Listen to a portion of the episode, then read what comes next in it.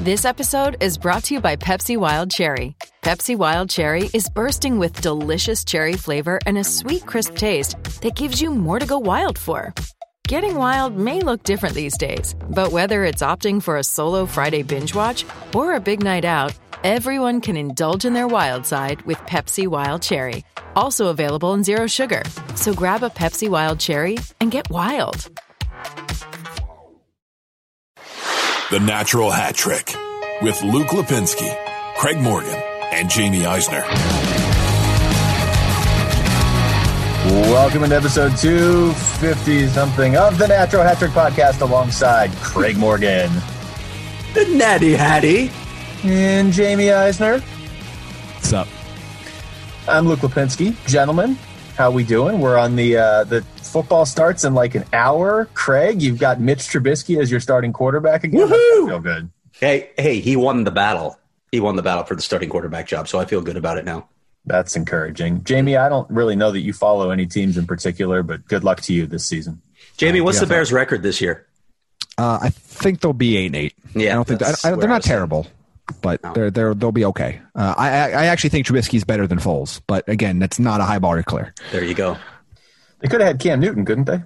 They could have had a lot of play people, but they they they chose to give up draft capital and twenty one million dollars of guaranteed money to trade it for a guy that had like four good games. Instead of picking But, you Patrick know. Mahomes, but or Deshaun Watson. They were both there. All right, there let's uh, let's get into hockey now that Craig is officially destroyed emotionally. Let's Mm-hmm. uh, let we want to start with the Vancouver Canucks because uh, we got to make sure we get to Jaime with this. Vancouver uh, has since been eliminated since the last time we spoke, and the thoughts, at least around Vancouver, seems to be that this team has taken the step, and next year they're winning the cup, which uh, sounds like a case for nonlinear progression. Jaime. It does. And, uh, you know, this is kind of a text thread conversation we had a little bit back about potential. Uh, are the Canucks that like not linear, non-linear progression team like Calgary was a few years ago, where everyone was kind of ready for them to take that next step forward? They showed some promise in the postseason, and then they couldn't really get back over the hump for a while. There, there's a lot to like about this Canucks team. We've already talked about on the previous episode their stars, you know, Pettersson, Horvat, uh, you know, Quinn Hughes. I mean, they have a lot of really, really good star power, but they don't have a ton of depth. And I look at the way that the Western Conference is still shaping up.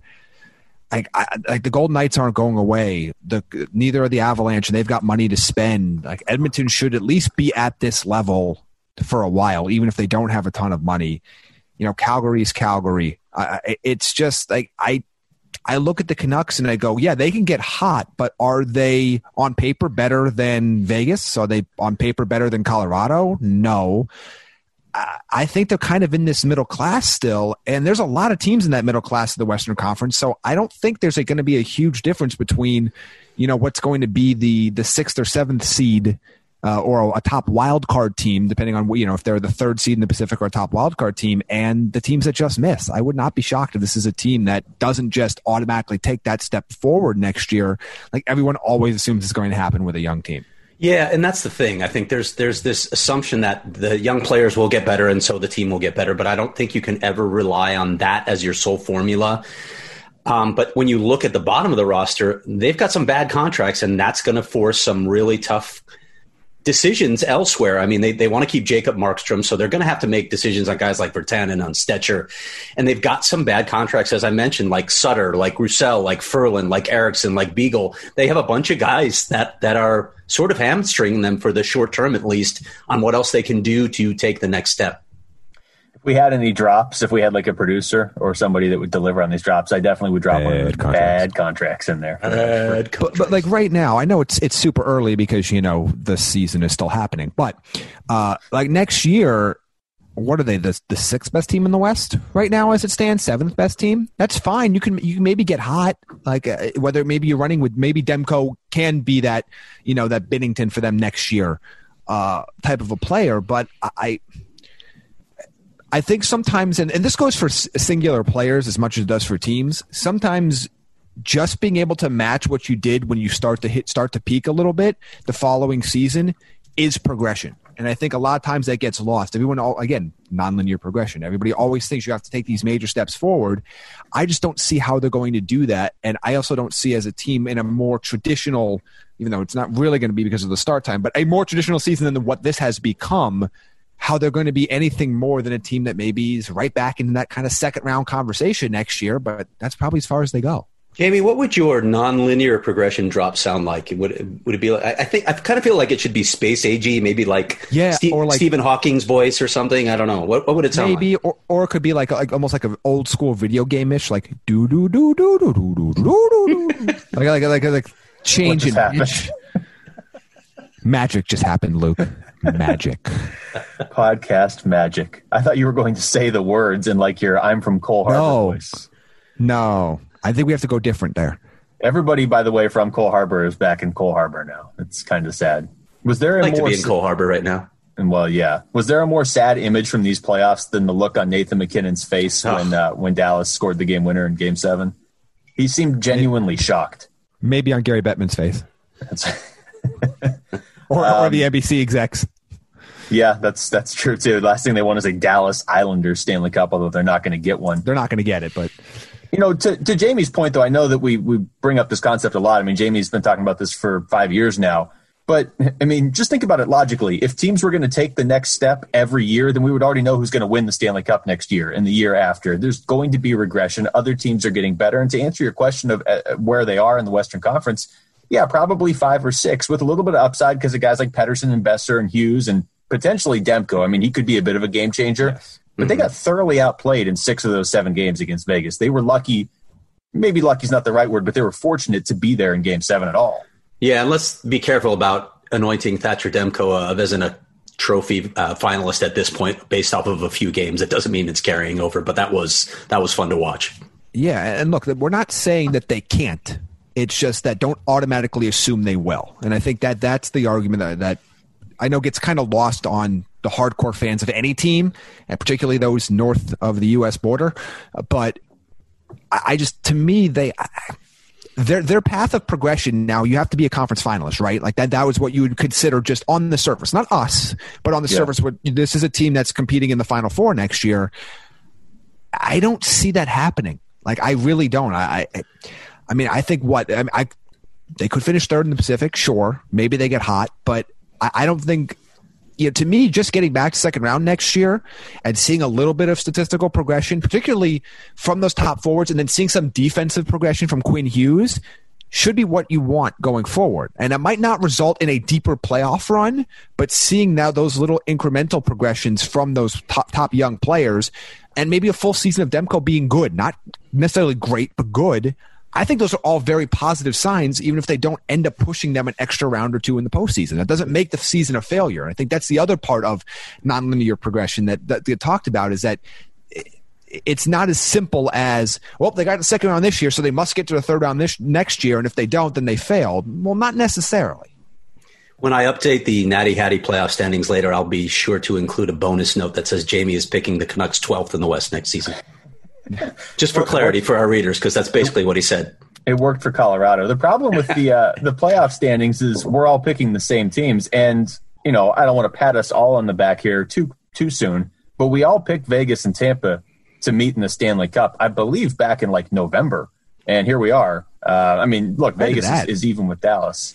We did more than a year ago when we started before the like the the regular season before the world changed. That was at least two Yeah. of our three, if not all three of us, and we had all of us had at least one of those teams in.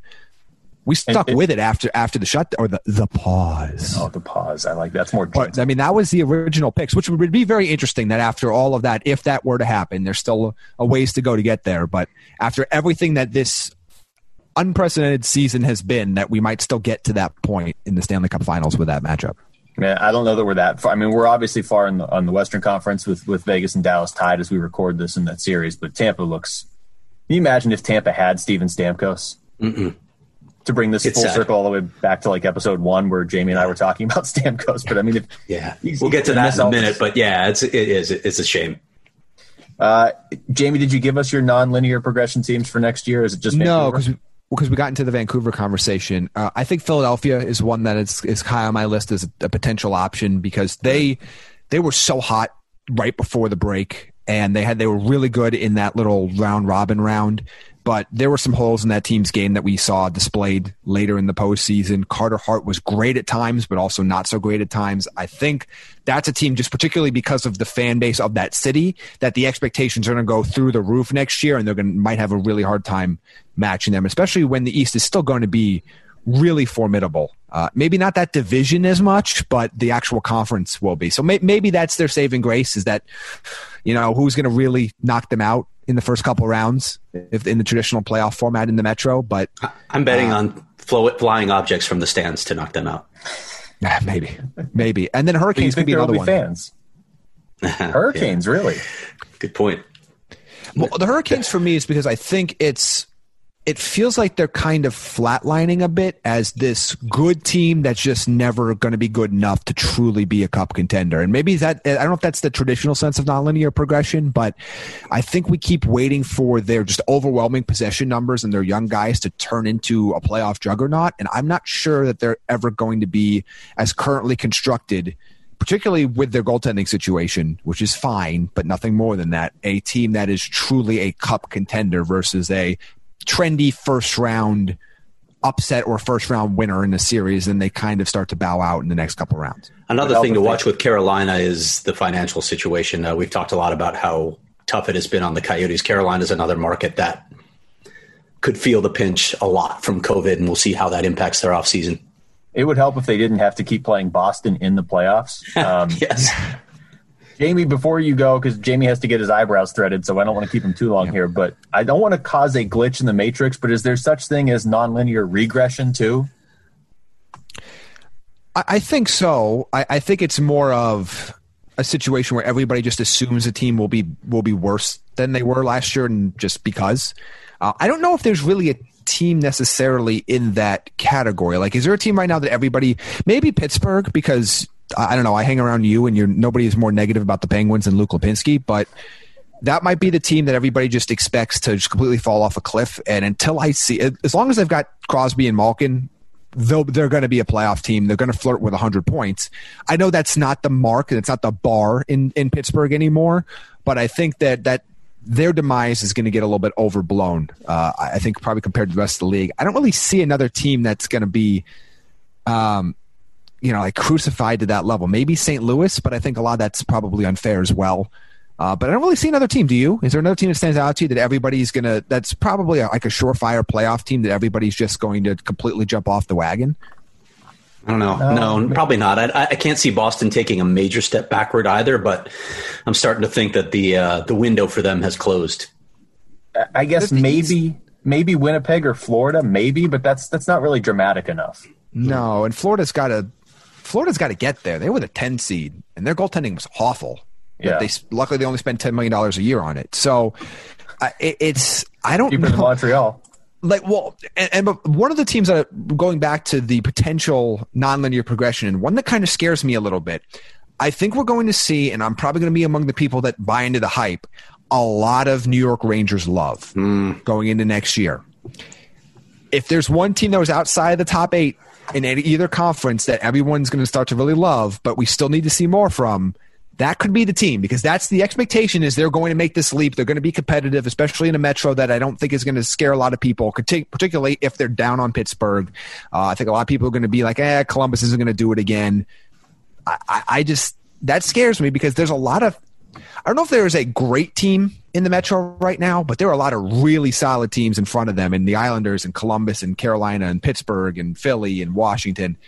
That's going to be tough to crack the top three. It really is, and I think everybody's because of where their draft slot is, because of how great Artemi Panarin was and and Mika Zibanejad was, and Shesterkin was in his brief time there. I think that there's going to be high expectations for that team before they're necessarily ready to commit, particularly on that blue line. Yeah, I don't see it up the middle either, other than Zibanejad. I, I, I don't. I'm not a Ranger fan. I don't. I don't think that that's going to be a great team anytime soon. Are you uh, actually leaving us, or is Luke just trying to get rid of you? No, I can stay for a few more minutes. I can stay for one more segment here. Sorry, I was, Luke. I was, I was trying not to have any breaks in the conversation, so he couldn't leave. So here, Jaime, since since you're leaving, it's your choice. Do you want to talk Coach of the Year, or do you want to talk Coyotes GM search? Uh, let's do Coach of the Year. I think Craig is more equipped to to talk about the GM search for longer than I am. What does Craig know about the Coyotes? Um, Bruce Fair Cassidy. Point. wins uh, wins the Jack Adams. Hmm. Look, it's not like he did a bad job this year. Obviously, Boston had the best record, but man, I, I would not have had him probably in my top five. Same. I, I completely agree.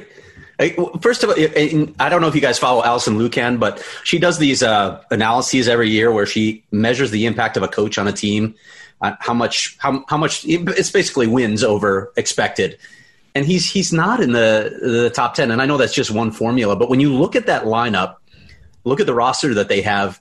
Was this really unexpected? What the Bruins did? I mean, and, and no. I, I know it's unfair to, you know, sometimes coaches of great teams don't get enough credit, but I, I just don't see it here. I don't get this one at all. To me, I, I look at Coach of the Year as like a pseudo war stat, like a wins above replacement. right. Or it's like wins above I should say maybe it's WA wins above expectations, not Patrick Waugh, but WAE. Sounds and more hockey like. I, I, think when you you can be a coach of a good team and win the award if that good team is great. Uh, you know, if, if you are just dominating opponents, then I think you get that. But I also think you get hurt a little bit just because if you have a really good team and perform really well, it's tough to find out how much the coach deserves there. And uh, to me, him f- finishing first over, we talk. I mean, I think our top three when we talked about, we talked about Tippett, we talked about Sullivan, Tortorella, even Elaine Alain Vigneault. Elaine yeah. Vigneault in Philly. I, I was surprised to see this. I really was. And I was surprised to see Sullivan outside the top five. I was surprised to see Tippett at seven, which I don't understand. Again, this is, goes back to conflicting narratives. So, yep. you know, he, the, the Oilers were terrible, right? Like we all watch the Oilers be terrible forever. And then, oh no, I don't know if Tippett can coach offense. And he comes in. Leon Draisaitl has the best year in, in the league. McDavid was great. This team played really well so now he doesn't get credit for it. Like uh, he, so he stifles offense or creates offense, but doesn't get credit for it either way. Like, I, I, don't, want, I just don't get it.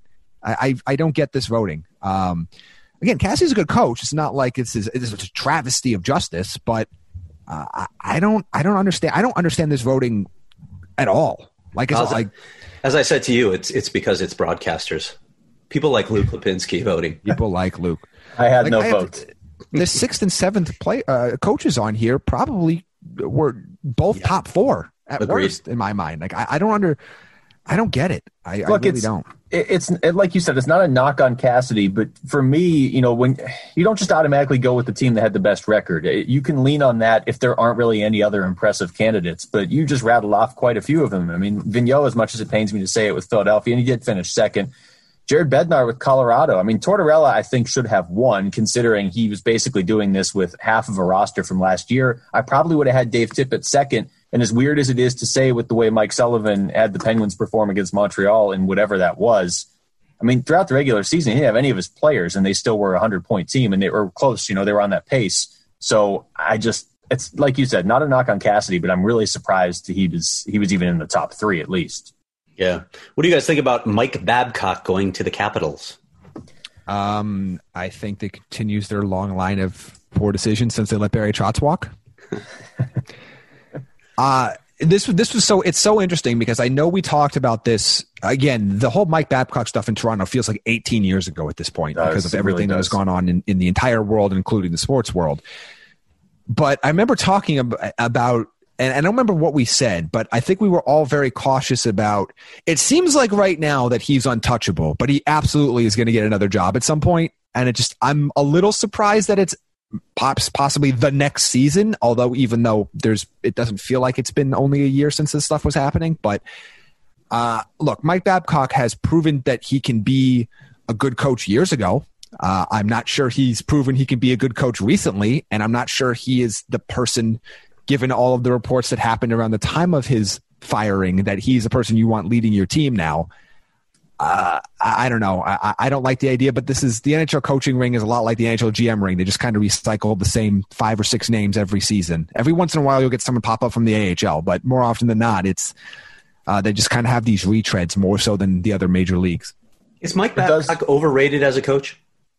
At this point, he is. I, I don't think I don't think what he did in the past was overrated. I think at this point his ability to then carry that forward has been. Like I don't think you're getting it's it feels like almost like an over the hill player that you appreciate the, you appreciate what they accomplished before, but you know you're not getting that player now. I think that's what's happening here. If I remember sort of, correctly, the last playoff series he won was in 2013. Is that? I think that's right. It sounds about right. Hmm. Wow, that seems like forever ago. I, I, think there's something to what Jaime just said, though. Of you know, it, it, all the stuff that came out about him.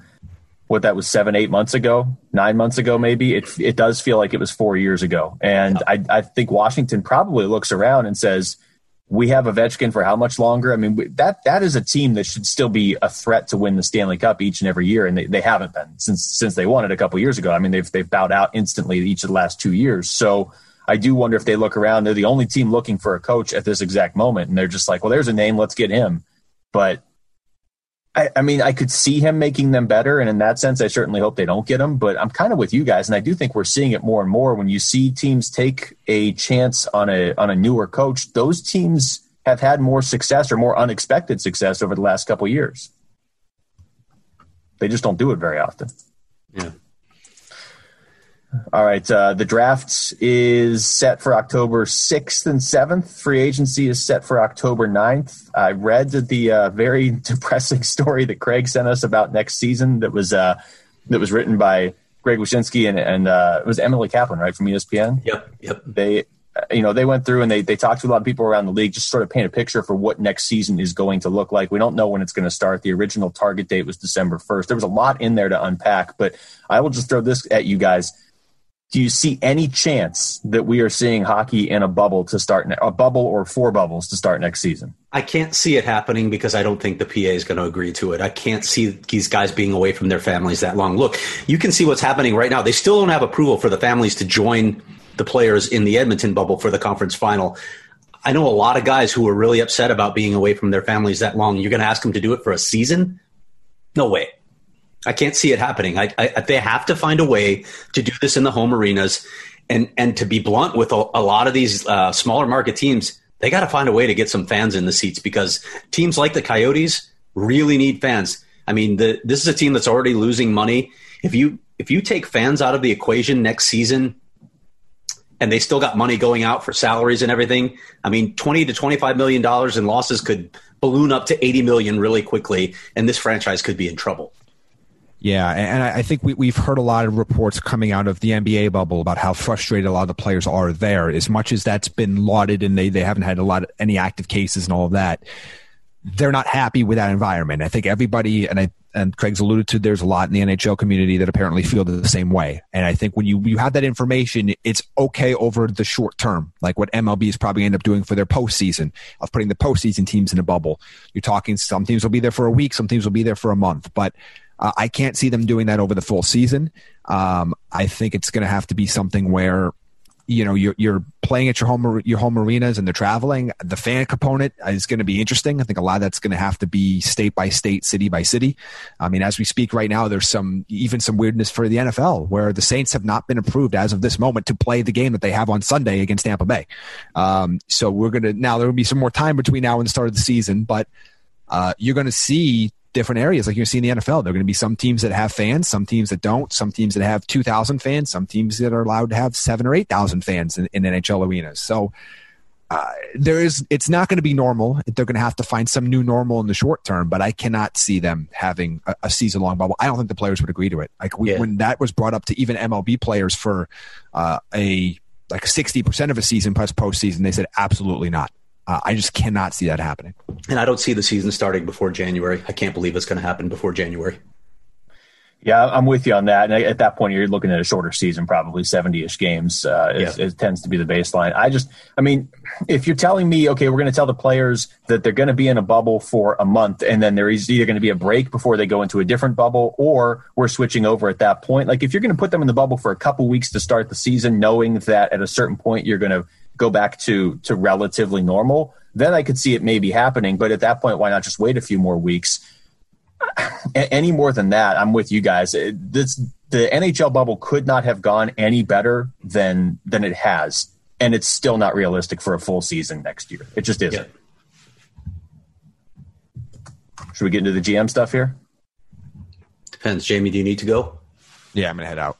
All right. I was. I really thought Jaime was just going to like sign off and never say. So anything. did I. But Wait, then you Chad, guys he sent, sent us a, a message. I think so it's like five minutes. Yeah, that Well, was. I, I didn't know you were stopping there. There's a long pause there. I hope you leave this all in too. I hope that everybody I- can hear this. I'm, not only am I going to leave it all in. I'm going to turn down the volume on the entire rest of the podcast except this one second right here, and I'm going to play this louder.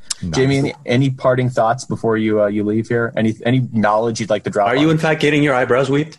Uh, I, I am not. I'm not Okay. doing anything to my eyebrows. Um, I'm perfectly content with their current state. Now, uh, I guess my only thought is is that I am very much looking forward to uh, hopefully uh, a Vegas Tampa final, uh, and I think that would just be really fun to watch. Uh, and we're close to getting that, but not quite there yet. But we'll see. I, I don't know if we're going to do another. Hopefully, we'll be doing another Natty Hattie before uh, the start of the Stanley Cup final. Uh, so we'll, we'll see. We'll see how quickly the, some of these series go because Dallas is making it tough. That might actually be a longer series than Vegas or anybody else hopes for. What were your two predictions before we go? Because I don't think we've said those on the air yet Oh, for for these series, for these rounds. Yeah. I think I picked both Vegas and Tampa in six, if I'm not Okay. mistaken. C- Right. Craig can fact check me on that. It's in his text. Yeah, but I'll I put it out later picked both in today. Yeah, I took. Uh, I think I took Tampa in six and Vegas in seven. Yeah, I think that's what I did too. All right. Thanks, Jaime. Enjoy football. Bye. See you, Jaime. Um, all right, now that Jaime's gone, let's get into the important stuff. Craig, let's uh, let's get into this Coyotes GM search because on the one hand, it's not something you want to rush, and I understand that it's arguably the most important position in your organization right now with everything going on.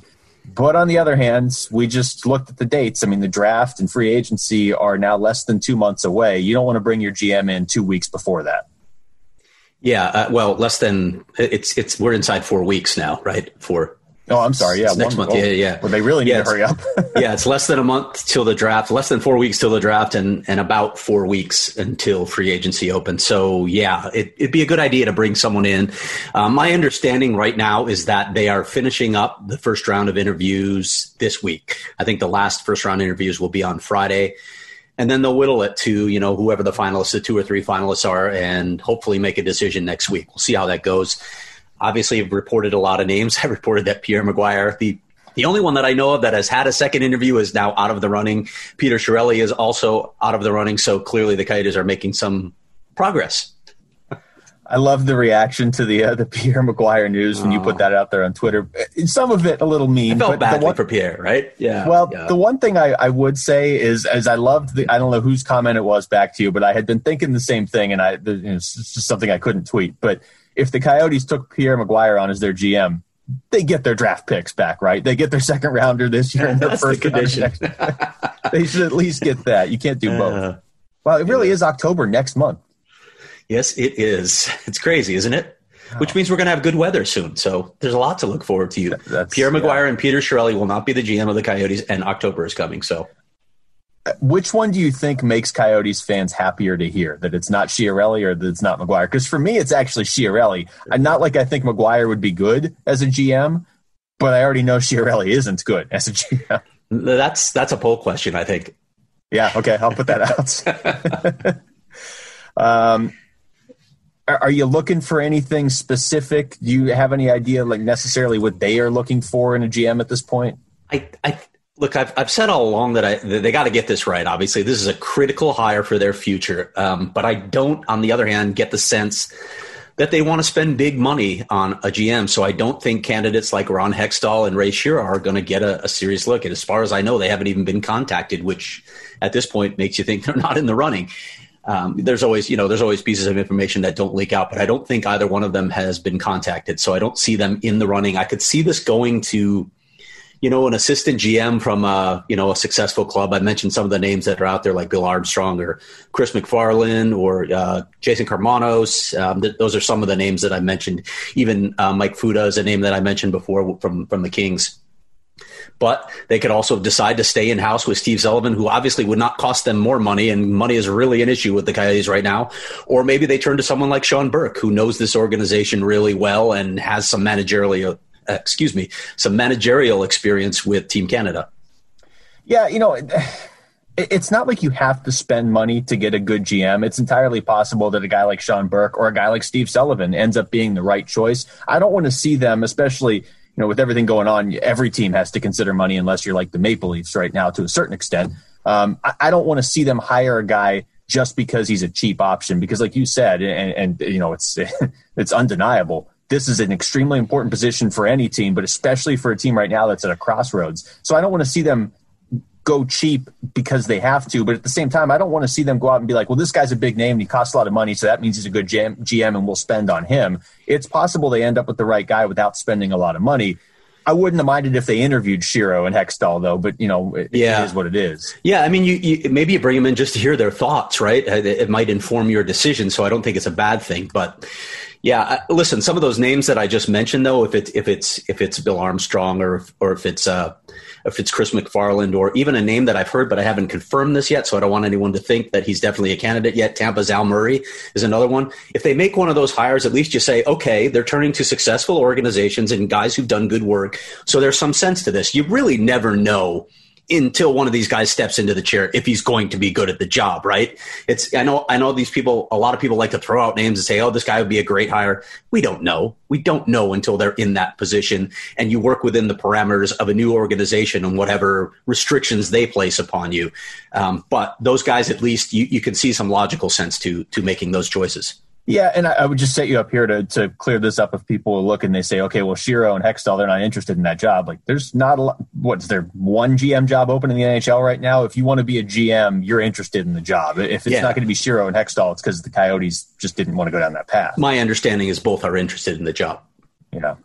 Uh, anything else on this, or can we jump? I, I, really, I love this story of Bobby Ryan winning the Masterton. Oh. Are, we, are, we good to, to, go there? I re, actually yeah. reread you. You put the athletic story from it was like back in February, which I had read back then, but I reread it again uh, today. Just, I mean, Bobby Ryan has had a tough life before he he dealt with uh, with alcohol and everything, and you could i mean the start of his career was was remarkable. When he was what was the line in anaheim? Was it Getzlaf perry and ryan? Sometimes they put that line together. I mean that was a, a dangerous line. His career has dropped off and everything but to see him come back i mean certainly a, a, a worthy winner of that award yeah, no, no question about it. And when, when, yeah, when he was so, he was so honest with, with the struggle he went through, and that's, that's the part. You, you know, you sometimes these guys go through these tough, tough situations in their lives, and you, you get bits and pieces, so you get a sense of the story. But I mean, he was just so blunt and open about what he experienced, and that was, that was just powerful to me. And I, I know some people were looking at maybe some other candidates, um, but to me, Bobby Ryan was the most powerful story, and he got my vote. Actually, I voted in this one, and, and he was my number one vote. Yeah, it's you know, there's a lot of reasons why I wish the NHL awards had had happened this year, but Bobby Ryan would have certainly been one of those people that would have been interesting to talk to when they do the media availability the day before or whatever. So, you know, good good to see him win that. And like you said, the the honesty, you know, everybody likes a, a comeback. It's it's when it's when you're no i don't think even in, in the environment we live in right now people expect other people to be perfect or at least not uh, professional athletes but it's when you are a professional athlete that has flaws and you still act like you're perfect and better than everybody else then there's that, that's a little bit different. But uh, but bobby ryan like you said very honest and, and open. And he, even open and honest about the fact that he knew it was going to be difficult to be open and honest. And uh, but he knew that was part of his his sort of recovery yeah, this this award it's it's interesting. Every year, the uh, Professional Hockey Writers Association reminds us that this is not always about overcoming personal tragedy. That but that really is what this award has become. I almost feel like they should just concede and say okay dedication to the sport what does that really mean anyway? Because a lot of guys do a lot for the sport. I don't know that you can vote on that unless you're really out in the community talking to a lot of people. I really feel like that's what this award has become. So we should all just embrace it. And when you get a story like this i mean who has a problem with bobby ryan winning the award for this no, nobody. Before we move on, please tell me that is a drawing on you of you on the wall behind you. Yes, it is. Nice. And, From my and, days at the East Valley Tribune. And please tell me you drew it. No, I did not. Uh, in fact, uh, my the former sports editor Bob Romanek had those commissioned for every one of the uh, Tribune sports employees when the East Valley Tribune went under. Nice. He gave us those as party gifts. Um, back to Vancouver here for a second. We talked about Thatcher Demko, who almost single handedly won that series for them. It feels like what is Demko's only like 24, right? It feels like he's been their top goalie prospect since the early 70s, but still, he's he's really young. Um, he looked amazing, but as you said before, it's three games. Now it's three high pressure games, but we've seen goalies look great in the playoffs in the past and then not have that amazing career going forward. Not to say he won't, but they're in an interesting position now because they're going to have a hard time affording Jacob Markstrom anyway. So, do you keep Markstrom and Demko, or do you feel like okay, we can save some money and just go with Demko? it sounds like they want to keep Markstrom from everything that I've read thus far. So, and I think that's a wise move. Look, you need two goalies. We know this. We've seen this in Arizona. You need two starting caliber goalies on your roster. So to throw all the eggs in the Thatcher Demko basket off three off three playoff games to me is crazy. Markstrom Markstrom had a good season. There's nothing wrong with the season he had. I thought he was a, a, little spotty in the postseason, but by by and large, he's been a good goaltender. So that makes a lot of sense to me. But as we mentioned before, if they do that, they're going to have to make some other tough roster decisions because they have some bad contracts. I leaned in yeah. for that, by the way. Well, I'm sorry, yeah, uh, listeners know. Yeah, that sorry. Was, that was excellent. Yeah. Well, we'll just. I'll, did you mute me? You did. I did not you? mute you. No, okay. I absolutely not. I would never do such a thing. Hold on, let me just mute you real quick. Can we mute other people? I thought I could only mute myself. This is this changes the entire ball game here. Um, in terms of a guy like Markstrom potentially being available or whatever Vegas is going to do in net, you know, I, just to tie it back into the Coyotes, I know there's been talk that they may at least explore dealing Darcy Kuemper. It doesn't mean they're going Yikes. to, but if, if yeah, that's, that's that is a whole podcast in and of itself if that actually happens. yes, but it is. If if it's me, if I'm if I'm the next GM of the team, which by the way hasn't been rolled out, um, I'm not. I, I think it has actually. But, oh, but you know, you didn't you tweet out that it had been rolled out though, so I don't that's, buy it. That, that's true. All right, go ahead. um, I'm not dealing Darcy Kuemper unless I'm getting a massive return for him because you know he, it, I understand he makes some money, but it's not like he's making Carey Price money, or it's not like you're paying a ton of money to Kuemper. So to me, dealing him, if it comes to that, is to get a bunch of pieces back because you don't have draft picks coming up, and you need you need maybe some, hopefully something up the middle. Um, yeah, if you have these other goalies out there on the market, doesn't that bring down the potential return for him? Even though yeah, better? and it depends on who's on the market, right? Because uh, now, now, now there's talk that Vegas wants to re-sign Robin Lehner. If uh, Vancouver brings back Jacob Markstrom as well, who's really on the market? You've got Braden Holtby, maybe um, Matt Murray could be on the market, uh, but he's yeah. an RFA, right? Well, they're um, going to trade either him or Jarry, apparently. Yeah. So it, it, I mean, when you take those two names that I just mentioned out of the, the mix, that diminishes the market somewhat, doesn't it? Now, I, I think Antti Raanta could be traded as well, but I, I, do think that diminishes the market a little bit if you, you're taking those two guys out. But even so, with, with a guy like Darcy Kuemper, on another team, he has a potential to be a Vezina Trophy winner, maybe a Hart Trophy winner. So he's your most tradable asset. He's on a friendly contract I, I still think that he he rockets to the top of the list for any team looking to acquire a goaltender. Now, what do you need to get in return?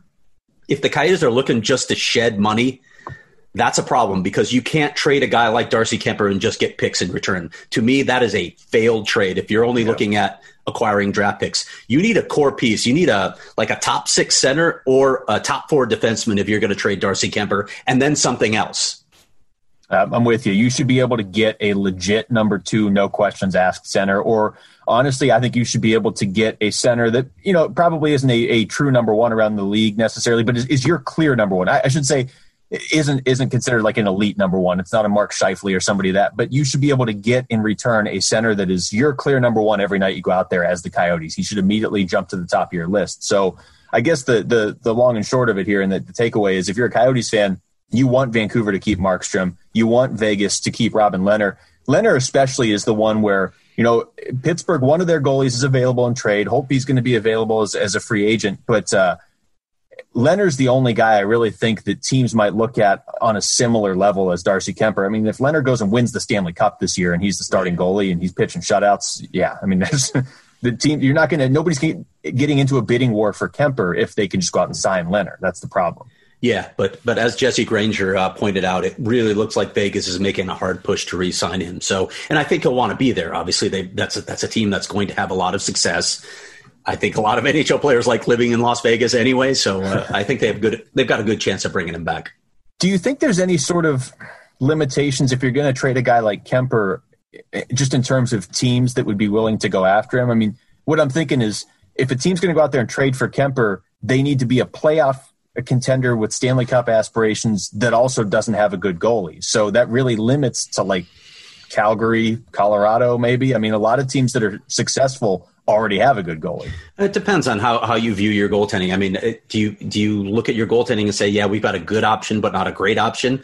I think that opens up opens it up even more. And then when you look at Darcy Kuemper's contract situation, I mean, it's it's pretty easy to roll that into your cap structure. I think he, he's uh, he's making four point or his cap number is four point five. So, and that's that's for two more years. So you like the fact that you've got him signed for two more years. That's that's not a bad situation to roll into your cap structure for an elite goaltender. Yeah, and, and, but I'm I'm very much with you. I don't want to see, hey, Kuemper got traded to Colorado for the 25th pick in the draft. Like that. No, that, that'd be awful. Yeah, if you if you're trading him like in, in, your best the the best asset you acquire is a mid to late first round pick, that is an epic failure of a trade. That's basically like trading in, in your car for like scratch tickets from the grocery store. Not even a Powerball ticket, just scratch tickets. Um, let's get into the, uh, the the four teams that are left: Tampa Bay and the Islanders. And we kind of alluded to this earlier. There's there's a there's a very real scenario where Tampa Bay is just light years ahead of 95% of the league. And look, game two against the Islanders came down to a last second shot by Nikita Kucherov. But game one, that was scary if you don't like Tampa. They put up eight goals on a team built on not giving up any goals. Yeah, and I know Barry Trotz is saying what a coach has to say that this this series is not far from flipping. Uh, if Brayden Point isn't playing, that's that's something to consider because he has been a huge piece for Tampa, and obviously Steven Stamkos, as we mentioned already, is not in the lineup. So that's two big pieces that you would take out. I know Stamkos hasn't played at all, but Brayden Point has been fantastic. Alex Killorn is going to miss the next game because of a suspension, so. You, you could see the Islanders winning the game the next game, but man, that, that last game when they scored the way they scored, it just felt like a knockout punch in game two. New York needed to win that game. Are you really expecting the Islanders to win four of five from Tampa? I just can't see it. Not at this point either. This is something we talked about at the beginning of this tournament. You, you look at, you know, we, we, said anything could happen in the in the qualifying round, and to a certain extent, maybe that would even carry over into the first round because these teams have had so much time off. But in terms of getting to the Stanley Cup, it's really tough to be a team that wins four series that would normally win you the Stanley Cup just to get to the Stanley Cup. And you look at the four teams that are left right now, the Islanders are the only team that had to play that additional round. Dallas, Vegas, Tampa all had a, a, a throughout the qualifying round. They just played round robin. I mean, Tampa's doing what they what a what a Stanley Cup winner should do in the sense that they delivered that just brutal knockout punch to the Islanders in Game Two with the late goal. They exercised a lot of demons against Columbus by winning in, in the fifth overtime of Game One. I have all the respect in the world for the Islanders coming into these playoffs. I mainly had all the respect in the world for Barry Trotz and Mathew Barzal, but watching that team go through you know Florida pretty easily, but Philadelphia, Washington, uh, I just I don't see them winning four out of five from Tampa. To answer your question, I, I, don't think anybody at this point can win four out of five against Tampa. Yeah, and we said this at the start of the series. This is the time when Cinderella's coach turns back into a pumpkin. the, the, Islanders were a great story, but they're not a Stanley Cup finalist. And, and secondly, when you watch Tampa now, and I know we all expected this last season, the offseason or the, uh, the the moves they made in season to add more grit they that that that has allowed this team to play a different style than it could play last year, and I, I think it completed this team. This is a really good roster, even without Steven Stamkos. This is a really good roster, and certainly a cup worthy roster.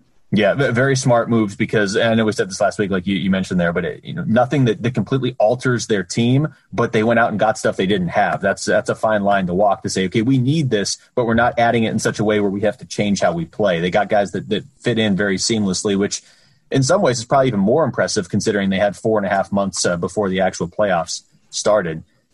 I, I do want to mention Stamkos. I know we we touched on it earlier, but I mean, this guy. You know, I was talking to a friend of mine the other day who who watches hockey pretty pretty consistently in the playoffs. He doesn't watch a lot during the regular season, but uh, but but he you know, he brought up like you know how how good is Steven Stamkos? How good would Tampa be if they had Stamkos? And and to me if they had a healthy Stamkos right now, nobody's beating them. Um, yeah. But Stamkos, I mean, this guy scored 65 goals in a season earlier in his career. To me, he was a Hall of Famer if he could stay healthy, and he just can't get on the ice. Yeah, it's it, it would be sad to me. I mean, it'll. I'm sure he'll still celebrate if they win the cup, but imagine missing this after all he's done for this franchise. It's it's a it's a sad story. It really is. Um, but speaking of Tampa's additions, can we talk about Barclay Goodrow's hit on Brock Nelson from behind that apparently no one's paying any attention to at the league office. I mean, Alex Killorn got suspended for his play, but Barclay Goodrow cross-checked Brock Nelson in the back of the head, cross-checked his head into the glass, and Brock Nelson went down and was clearly woozy after that. And nothing? Are you kidding me? Yeah, nothing? That, that, that was weird. That's it, it has been a strange run for uh, the Department of Player Safety and since since the return here because We were all talking on a text thread when um, when Ryan Reaves got the suspension. I can't remember who he hit. Was it was it Jason Motte that he hit in the in the, in the head? I don't remember who it was now on on a Tyler Motte. I don't know who it was. Tyler Motte, yeah, yeah. yeah on, I think Jason Motte's a baseball player. That that was Jaime speaking through me for a second. Um, I think I did that a couple weeks ago, didn't I? I have a I have a different added a different first name for someone. I, I oh yeah, Lex Tuck. Remember Lex Tuck? Oh no, that's that was just that was just a typo in my notes. But I actually think I said someone's name incorrectly two weeks uh, ago. But usually we highlight that on this show. Yeah. But I, I mean, I understand why Reaves got you know the five minute major and the suspension and everything. But to me, and the hit on on Nick Schmaltz was was so much worse than that hit in the Vancouver. Because at least the Vancouver one, you could make a case like, okay, hey, Reaves is going full speed. He does turn away at the last second. He still hits the guy. So I understand why there's the penalty and everything. I'm not saying he didn't deserve all that, but you know, you and I were the same way with the hit on Schmaltz when it first happened. It was kind of like, yeah, maybe that's bad. I had to see like five angles before I the saw reverse the angle. One. Yeah, yeah, yeah. And then was that like, was the one. That's the one where you're like, really? So the elbow, the flying elbow, was unavoidable. Really? Yeah. Yeah. I mean, it, it came away from his body. It, it's that was absurd. That was an absurd call. We're calling anyway. this episode the flying elbow, just for the record. I'm writing that right, down right There now. it is. Um, anything else on Tampa and the Islanders? We figured the series is done. No, all, all respect to the Islanders, but we figured this is pretty much done. Uh, I think the Islanders could win Game Three with with uh, the Lightning being shorthanded, but I, I can't see this series going beyond six at the most, probably five. Now, to be fair, we have seen Tampa get into the, the Eastern Conference Final before and then just completely quit. Oh, there it is. Go ahead and bring that up. But uh, yeah, I don't think that's happening this year. They seem to have they once they broke through against Columbus, that seemed to be all they needed. Uh, the team they will play if they get to the Cup is very much up in the air between Vegas and Dallas. Back to back shutouts, one for Dallas in game one, one for Vegas in game two. Vegas had a run there where they hadn't what they had scored one goal against an actual goalie in like three and a half games. They finally broke through that in game yeah. two against Dallas. But um, this this has the potential to be a very fun and all the way to game seven series. Yeah, no question. It's uh, and I I think it's going to be a I mean, it could change, but I think it's going to be the same kind of hockey that we've seen so far. Very tight checking, low scoring, uh, which is more of Dallas. That this is more the Dallas that we expected to see, right? Yeah. I don't know where that offense came from for the first couple rounds, but they seem to be back to what we expected. But they can they can win a game like this. They can play this style and win, especially if Miro Heiskanen is going to keep playing like he's playing. And I know I said this in the in the past podcast, but Miro Heiskanen is a better player right now than Quinn Hughes or Cale Makar. He's he's such a complete player. He, as I said in the last one, uh, he impacts the game so many ways, away from the puck as well as with the puck. I, I not only agree, I'd go one step further and say he's a better player than most defensemen in the NHL right now. I mean, there, yep. there's you know he hasn't hit the level of Victor Hedman or some of those other guys that that are perpetually great and have the right amount of experience, but there's not a lot of defensemen I would take if we were drafting teams right now over Heiskanen. There really isn't, especially yeah. when you consider his age. Who else would you put in that argument? Like maybe Seth Jones would be a guy that you'd put in that argument, but beyond that, uh, I don't know. I don't know if there's another guy out there. They're they're really they're really if you're talking about like 25 and under guys, they're really uh, at the play defense. No, yeah. I, I think Heiskanen would be would be right there at the top or, or, you know second on on that list. You mentioned another defenseman. He's not on Heiskanen's level, but another defenseman in this series Shea Theodore, I mean, you know, the the knock on Vegas, if there has been one since they came into the league, is that their defense isn't all that great. But Shea Theodore is looking pretty great. He's really emerging in this series. I love how the playoffs do this sometimes too, where a player that you thought was good, but you, you know you didn't think he was elite, suddenly emerges as one of the better players of the NHL. That's a great development for Vegas that he's becoming this kind of player. And and you know we've talked so much about the teams that helped Vegas in the expansion draft Florida, obviously, Columbus and Minnesota. But now you wonder, did Anaheim give them the best piece of all in Shea Theodore? They, um, boy, they may have given them their most important piece. You know, I mean, I guess Pittsburgh with Fleury, although Fleury's not playing right now, but I, I, at least remember when that was all going on, Anaheim didn't want to give up Theodore. They they had a lot of defensemen. There was only so many guys you could protect. They had guys with the the non the no movement clauses that they had to protect. Um, but whereas Minnesota and Florida just didn't even seem to value the players they gave up. But uh, Theodore wasn't this guy the first couple years in Vegas. He has definitely been a major uh, game changer for them.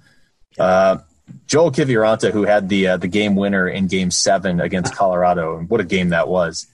Look, I follow hockey pretty closely. There aren't many players I don't know a whole lot about. I didn't know a whole lot about Joel Kiviranta coming into this season. Yes. And now he's a playoff hero. You are not alone. You are not alone. That was that was again. That's that's what the playoff script will do. Sometimes these heroes that come out of nowhere, and that's it's it's just one of many things that I love about the NHL playoffs. Um, I know I had Vegas. I had Vegas and seven in this series. I think did we all have Vegas and seven, or Jaime said he may have had Vegas and six. I got to go back and look at his, but we all took Vegas, and yeah, you and I definitely had him in seven. Okay. Um, get into some of these listener questions. Do you have anything else on that series before we hit listener nope, questions? I'm good. Okay. All right. Let's see. I almost just deleted the entire podcast. Instead of cool. doing that, I'm going to read some of these questions. Um, Seth, in October, I'll be doing my own Craig Morgan around the draft, driving for a vacation to Portland, Oregon. And his extensive travels and breweries or stops I should make on the way from Phoenix, specifically avoiding trash IPAs. I think Wait, part of that question's missing. Where's he going? He's going to Portland. Portland, Oregon. So I don't, I don't know breweries in Portland. Portland is not an NHL stop. So I can't say that I have spent a lot of time in Portland, Oregon. You, are going to have to go to someone else, Seth. I apologize. He is he is driving though. So is there anything along the way between here? Oh, you know that that I five corridor in California is fascinating, isn't it? Just, there's a lot of brown hills after brown hills after brown hills. It's one of the ugliest drives in the nation, which is amazing to say about California, which is it one of the really most beautiful is. states. But the I five is is truly the ugliest part of the state. You could take the Pacific Coast Highway. It'll take you like seven times as long, but at least you'll be driving along the coast. So worth it, yeah. It's and so worth it. On the bright side, Seth, uh, Portland is basically built on IP or uh, on breweries. So there's going to be a lot of IPAs. That's the problem, but you will find plenty of breweries once you get to Portland. Um, Dangle Snipe Belly, top three realistic Jaime replacements. Well, I guess Pierre McGuire is available at this point. Uh, he, he will not be on the list. I'll take an iced coffee. Yeah. Definitely napkin Jaime, I think at this point is at the top of the list. He hasn't gotten a second interview yet. Worst day of the week. Huh. No, I mean, I, for me, it's Monday. It's always Monday. Yeah, I just I feel like Monday's the answer that they want us to. Give. I get. mean, uh, lately it's it's it's hard to tell because they all just blend together. They all feel the same during COVID, but generally, yeah. you know, the day you got to go back after the weekend is it's a rough day.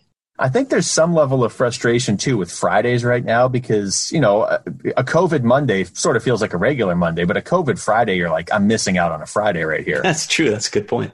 So in normal times, yes, the answer is definitely uh, Monday. And one more from Dangle Snipe Belly. Could you create a campaign slogan for your favorite food and share it with us? The food or the slogan, either or. Mm. Wow, I don't have one of those prepared, but I will say this because Craig ate canes on the podcast a couple weeks ago. I've never had canes. You've never had canes. I've never had canes. Wait, and you're a Sun Devil too, aren't you? Yeah, I just How is I that never, possible? I it's it is my greatest shame, and I'm going to change it before the next episode we record. I'm going to go out. I just I don't like I don't like lines. And if you if you know anything about ASU, the line to get into Canes is all the way down University and like halfway to New Mexico. Mm-hmm. But I have located other Canes that don't have that line, so I'm going to try this week. That's my slogan. I'm going to yeah. try. Okay, I'm going to try. Okay, because I, I, had nothing actually other than to say that I could eat sushi. It works every day. um, well, we have a lot of food questions here. Okay. I like food questions. I'm getting hungry though. Coyote and Philly, have you guys been to Cheba Hut? You should go to Cheba Hut when you can. Well, funny, fun story here. Actually, uh, a good friend of mine uh, owns a branding firm that represented Cheba Hut for a very long time. So uh, not only did I go to Cheba Hut, I got some perks. Oh, Cheba Hut is good too. There's there's nothing wrong Cheba with Hut that. is good. Um, if you could give up one thing you like, love forever to make 2020 better for everyone, what would it be? This is from Booper. Jaime Eisner. Yeah, I was going to say Jaime Eisner, but it says like love. So I don't know. Napkin Jaime, maybe. I think I think we could replace Napkin Jaime with another napkin. Um, Todd in Phoenix.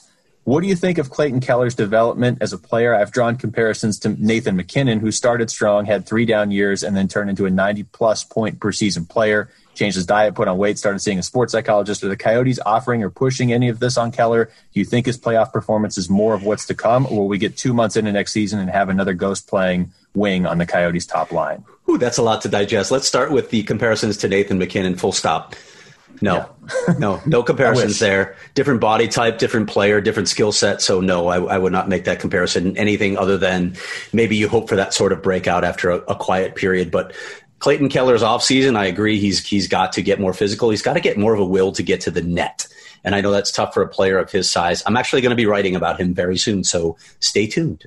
Nice. Yeah, I would say, you know, in fairness to Keller, Nathan MacKinnon was the number one overall pick and is one of the two or three, if if not the number one player in the league, maybe the, the best right player now. in the league. Yeah, yeah, yeah.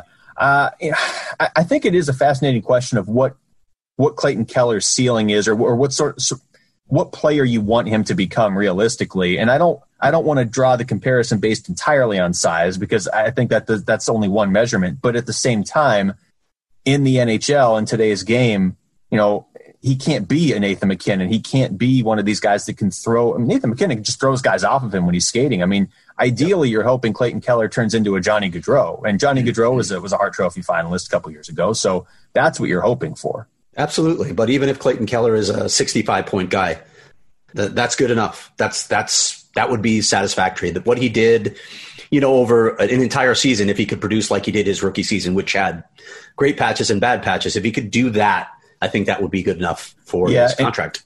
It, well, it's going to be interesting too with a, with a new GM coming in. You know, we we've seen this in the past. We saw it with Dylan Strome a lot. Like once once you make that switch, it's kind of like at a certain point you can't look at Dylan Strome as the third overall pick in a draft that has 75 Hall of Famers. You just have to look at him for who he is. Right. Clayton Keller's going to get measured against his contract because he's getting paid that. Um, I, I continue to say you don't want to be in a position where Keller's supposed to be your best player. There's a, a big ceiling on on how far your team can go if he's your best player but he can be a very useful player. And like you said, 65 points, 70 points. I just want them spread out, though. I don't want 65 points in October where the Coyotes look dominant for a month and then he goes away for a while. Um, Los Coyote Steve asked the question about this is we, I hadn't even seen this. Could someone clarify how Reaves earned a suspension for his hit against the Canucks when he gave virtually the identical hit against Schmaltz in the exhibition game? What am I missing? Well, Steve, we don't know what you're missing because we're missing it too. Yeah, I can't clarify. I have no idea. Uh, wow, more more food questions. Lisa, in your opinion, what is the best sandwich shop in the Phoenix area? Now we've already mentioned Cheba Hut, so and I think that's on the list. I'm a I'm a I wouldn't call it a necessarily a sandwich shop, but I really like Chompy's. Chompy's has some great sandwiches. Ooh. That's a good place to go. Yeah. Um, you have you have you been to Ike's Love and Sandwiches too? Yeah, Uh, that's a great Ike's spot too. So so those those are some places on my list. Ike's, just make sure. I mean, that's one of those places that has like 300 different sandwiches, and when Yep. you walk in, they're only going to have like 10 on the wall. So if you're going to Ike's, I would encourage you to look online at their full menu before you go in. Just Uh, bring would menu. throw. Yeah, just just bring it. It's going to look like the Constitution if you carry it in. And uh, I would um I DeFalco's. Have you been to DeFalco's? Yes, very- yes, yeah, yeah. On your recommendation, as a matter of fact. So, Oh, yeah, look at That's that. another good Oh, yeah. spot. I was there with you that one time Yes, when. uh, yes, we yeah. were. That was an interesting day. Um, let's see. Greg, Greg, this is the Greg who sent us the uh, Natty Hattie Bingo a while back, so he always gets his uh, his tweets read. Tampa Bay is going to need cap relief. Maybe OEL wants a change of scenery. OEL for Stamkos way off base feels a need for both teams. Salaries match. Both have no movement. Am I crazy? I kind of think you're crazy because I, I don't trust Steven Stamkos' health anymore. I, I don't think you can make that move. You need to if you're going to trade OEL again, like like Darcy Kuemper. You and I know you got to move a contract, so it's a little bit different because OEL's contract is prohibitive. But I want a core piece that I'm sure can be a core piece, not one that's got the injury history that Steven Stamkos has. Yeah. Yeah, I'm with you on that. I mean, if you had proposed that trade three years ago, I mean, I mean there was a time when Steven Stamkos was one of the best players in the NHL, but Mm-hmm. You, you can't give up your captain if you're not getting back a surefire return. Uh, Cam Paul, who were the three worst NHL ho- head coaches of, of this season? Man, Wow, that's hey, uh, yeah. um, who is Detroit's coach? I can't even remember anymore. Is this still Jeff Blashill? I think it is. Whoever was coaching Detroit. Is that even fair though? With with what Detroit had. Um, it is if he has gotten to keep his job through all this. I mean, I never want anybody to lose their job, but yes, if he is, uh, if Willie Desjardins wasn't coaching somewhere, was he? Uh, no. Okay. But it, I, I think he counts if he got within 100 yards of an NHL arena. You can go ahead and use him. yeah, Jeff Oh, Blashill man. was still Detroit's coach. Oh man, worst coaches? I don't. I don't know. I, it's such a hard thing because there's there's so many mitigating factors that you either are or not aware of that are going on in with the team. It, uh, I don't even know. I, I don't know what I would answer there.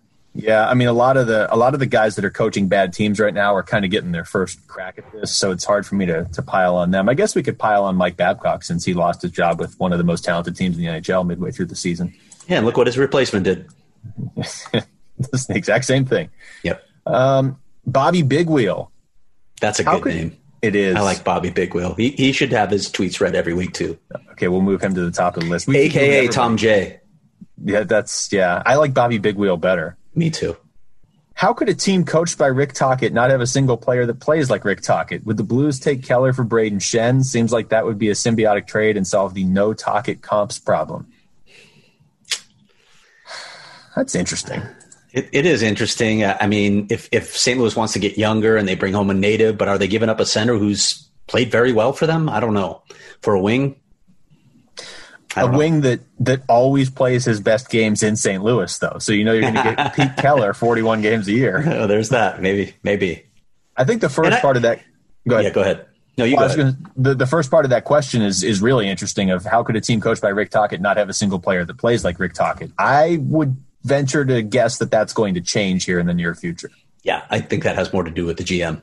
Yeah, and I would assume Tocchet probably has some input on on the new GM, and that's probably going to be his input of hey, you know, I had a lot of success playing this way. I, he had a lot of players like him when he was an assistant coach in Pittsburgh too. I'm not sure how much input he has on the new GM. Actually, No, really? Well, then maybe that won't change.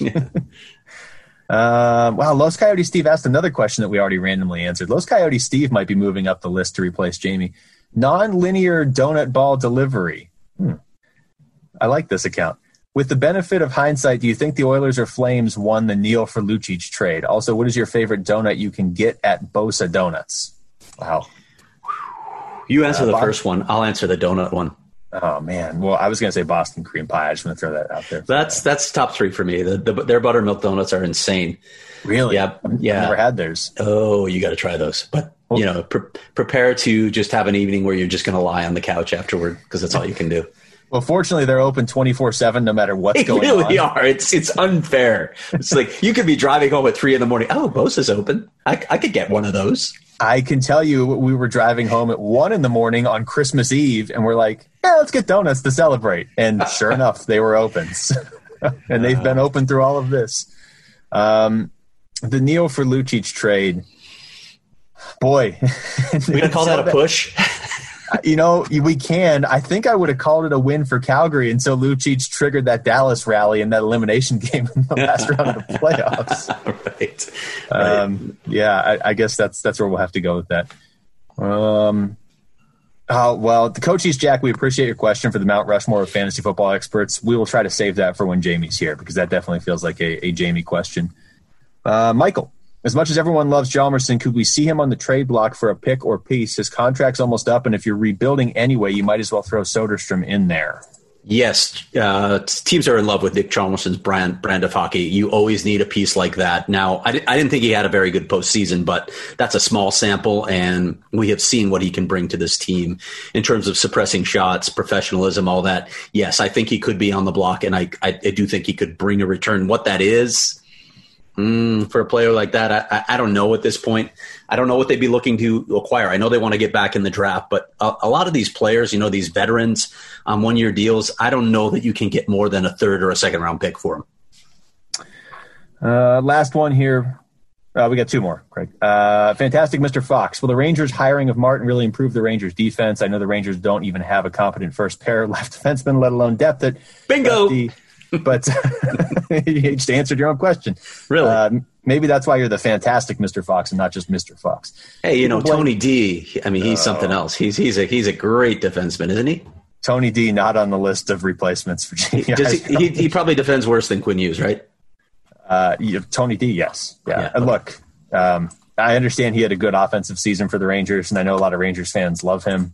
But I'm going to need to see that for more than just this one year, and I'm going to need to see him play some defense with it. Uh, not to say he shouldn't be playing, but I, I just I wouldn't expect him to be this amazing, and I would look deeper in the numbers. Which it sounds like fantastic, Mr. Fox already is. Um, yeah, I mean the Rangers defense is it's not terrible. They're just they're a work in progress still. That's, that sounds like a tagline right there. The Rangers defense, it's not terrible. I'm just. It's remarkable how quickly the Rangers have turned this around, but you, you, they still have some work on the on the have they? line. Well, it's it's remarkable how quickly they've brought in some pieces. For they were supposed to be terrible for a while, starting like two years ago. Hmm. Um, okay, last one.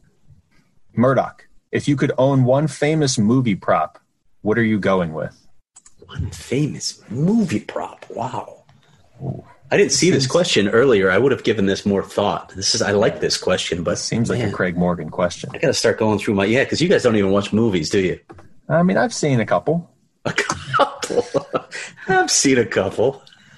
Um, I haven't. Uh, I haven't seen a lot of classic movies. I've seen Godfather, but like the ones that people are like, "Oh, you haven't seen," um, I don't know, Gone with the Wind or some of those other ones, uh, Yeah. Casablanca. No, I haven't seen any of those. Gone with the Wind's overrated. Uh-huh. Boy, I apologize, Murdoch. Nothing is coming to mind right away, but this is a good question. This is a very good question. I I've to got think- one. I'm trying. Do you? Okay. Go Yeah, ahead. I'm not. I'm not the world's biggest Star Wars fan, but Oh, I mean, see, and I thought you might say this. Okay, go ahead. I, I- want to know what I- you want from Star Wars. I will take a full size Millennium Falcon in my driveway. Okay, I, I would absolutely take that too, especially if it actually is operational. Yeah, yeah, I think that's the best way to do it. Uh, another food question from Murdoch: Where is the best Mexican food in Phoenix? Ooh, this is going to be controversial. I can tell you that right now. You answer first. I, man, I hesitate to say this because I don't want to leave anybody out. And I did not eat nearly as much Mexican food before I moved to Phoenix, but there are so many good options here that I'm not, by saying these two, I'm not ruling everybody else out. Julio's in Scottsdale is very good, uh, very underrated. Yeah. And uh, Carolinas, they now have a few um, locations around the valley. When I first moved here, they only had like one or two. Carolinas tortillas, I didn't know it was possible to love a tortilla that much until I moved here. So, none of Hmm. you know what I really sponsor- miss? Do you remember Verde? That was downtown for a little while. Do you Oh, I remember never had place? that. Oh, Uh-uh. I missed that place. That place was fantastic. There, you're right. There's so many choices. I don't want to. I, there's so many places in Scottsdale alone that Yeah. are fantastic. But then when you talk about like pizza, I talk about convenience Mexican. There are a ton of great places too. There are. T- I have a place right by my house called Juliano's that has fantastic food. It's right, literally I can that. walk there. I can walk there. We've we've talked a lot about food on the show, and I'm very Yeah, I'm starving. Um, and this is Murdoch who threw this out there. The Oats get their draft picks back, but they have to hire Pierre as GM. Are they game? that might be part of the poll question. Uh, on a uh, one month contract, yes. Yeah, because otherwise he's going to trade those picks away for like an informational booklet on on where everybody went to play junior hockey. Um, all right, that's it, Craig. We actually got through all the questions, I believe. That's pretty impressive. You get some sort of award for this. All right, anything else here before we wrap up? Looking forward to this Vegas game, which is starting right now. Indeed. I got nothing. Okay, cool. All right, for Jaime Eisner when he was here, and we appreciate him leaving early to give us all a break from him. Sorry, Gilbert, Anthony, wherever you are. For Craig Morgan, I'm Luke Lapinski. Thanks for listening to the Natural Hat Trick Podcast. The next time we convene, we could have a Coyotes GM.